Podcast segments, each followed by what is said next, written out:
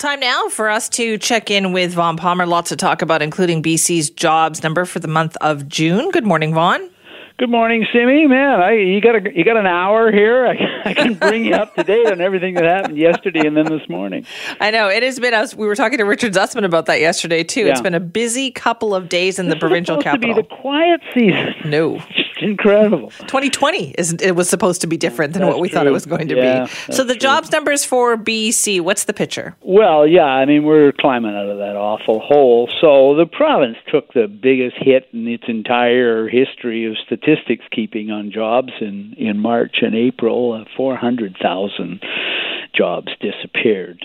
So we're slowly climbing out of the hole. Uh, the May number was 43,000 more people employed and the June number 118,000 more people employed. So we're going to get a briefing in a little while with Finance Minister Carole James, and I'll expect she'll be optimistic. Slow but steady recovery. Obviously, some sectors of the economy still taking a pretty big hit. Uh, service, uh, any sector of the economy dependent on tourists but, you know, considering how dark things looked in March and April, mm-hmm. I think there's grounds for optimism here. We're going to get a financial update from James on Tuesday of next week. I think there the numbers will be more encouraging than what we got from Ottawa as well this week. Uh, BC started started the year uh, in surplus, in a budget surplus. So Ottawa has been running deficits in good years. Uh, BC actually believes in having surpluses in good years. So I don't think the uh, briefing next week financial will be as discouraging either. There's obviously uh, we got some work ahead of us, but uh, as I say, considering how it looked in the dark days yeah. of the spring, uh, it's looking up. So, do these numbers include? I'm guessing they don't. Uh, the beginning of phase three, which really came towards the end of the month of June. Yeah, they just the leading edge of it. So uh, they did start uh, talking about phase. Well, obviously, we've got phase two now. Uh, some businesses had got their plans in place, worked it out with Workplace WorkSafe BC, and Head Start opening up. But it's the surveys are actually taken the middle of June, and there's a bit of a margin of error in them. Mm-hmm. So I would say the general sense is headed in the right direction, but ideally the numbers we get in August should be even better. All right, fingers crossed, right? That that is the case. Yeah. And you mentioned Carole James. She is responding and reacting to those numbers. I think at nine fifteen this yes, morning. So correct. Yeah. more to come on that. And the premier had his briefing yesterday. Yeah, the Premier had his briefing yesterday, and he's the optimist in the government. He always talks about being the optimist in the government. You know, he's I'm, I'm an optimist by nature. Not how he sounded when he was in opposition, but that's a very different job.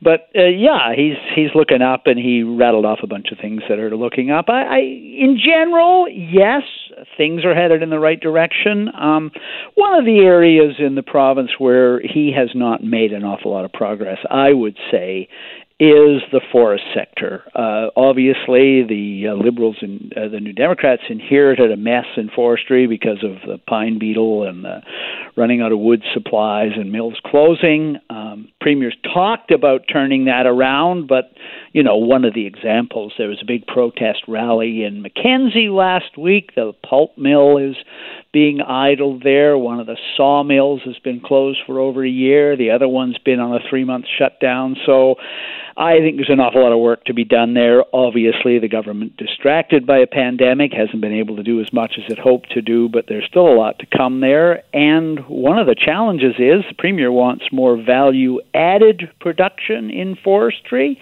wants more employment from less wood. Uh, BC politicians have been talking about that for years, but in order to get there, you got to persuade big forest companies to invest hundreds of millions of dollars in new mills. And I would note that last month, one of the big companies in BC, Canfor, spent $43 million to buy three sawmills Hmm. in Sweden. So the companies haven't bought the idea entirely that BC is a great place to invest. Interesting. Um, I noticed as well with the stats that they provided this week uh, for COVID nineteen, there's some new categories that they've put in there. Yeah, this is interesting. You know, there's been I think I think they didn't explain why they've started doing this, but um, there's been so much grumbling about foreigners infesting uh, BC with COVID nineteen that for the first time we got a number yesterday. Uh, COVID 19 cases in BC broken down by where people live. And of the 3,000 cases we've had here in British Columbia, 50 were people who had a residence outside Canada. So that's less than 2%.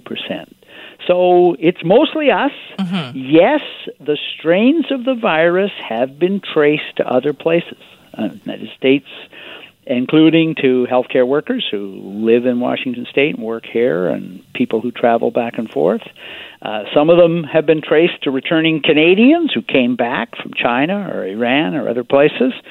But right now, the residents of most of the place of residence of most of the people who've had COVID 19 in British Columbia overwhelmingly 98% of those people have been resident here in British Columbia. And do you think they're doing that because of all the stories and the concerns that people are having about out of town license plates and all that? I think so. Uh, of course, they're not. Uh, yeah, I, I think that's right. I mean, look, they, they're, the concern here is that public policy shouldn't be driven by anecdote including the premier grumbling about license plates in his riding, right? They want yeah. us to to see that it's being based on science and data. And so, yes, we need to be concerned about people being screened at the border and screened when they get off airplanes. That's why the provincial government took a hand in screening returning Canadians. But at the same time, uh, we want to get worked up about it.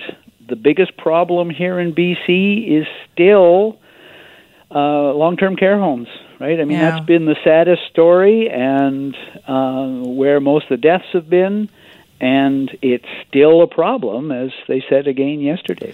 Despite all the rules, that's the thing that really gets me about that, right? Despite all the rules, all the protections that BC has put in place, we still have a problem at long term care homes. We do, and you know, Adrian Dix said it. Yes, has said it a couple of times. Right? There's there's a feeling that oh well, you know, long-term care homes aren't very well run, or they're private, or all that. He said, look, you know, one of the biggest problems we've had lately is in Holy Names long-term care homes. That's run by Providence Healthcare. It's a nonprofit. It is one of the most respected and longest-standing healthcare mm-hmm. institutions in Canada, and they've had an, an an outbreak there. The the problem is that people in long term care are very vulnerable. If it gets in there, it's very hard to contain it. We've managed to keep it out of most of the facilities in the province. Most of the deaths have been in a half dozen facilities, but if it gets in there, that's a big problem. And look, that's why, and I've heard all the complaints from people about not being able to visit relatives in long term care, but that's why they've been very, very slow to open it up because if the virus gets in there, yeah. it's very hard to contain it. All right, Vaughn, thank you. Have a good weekend. Bye bye, Sim. Vaughn Palmer from the Vancouver Sun, of course. You can check out his columns online and in the paper.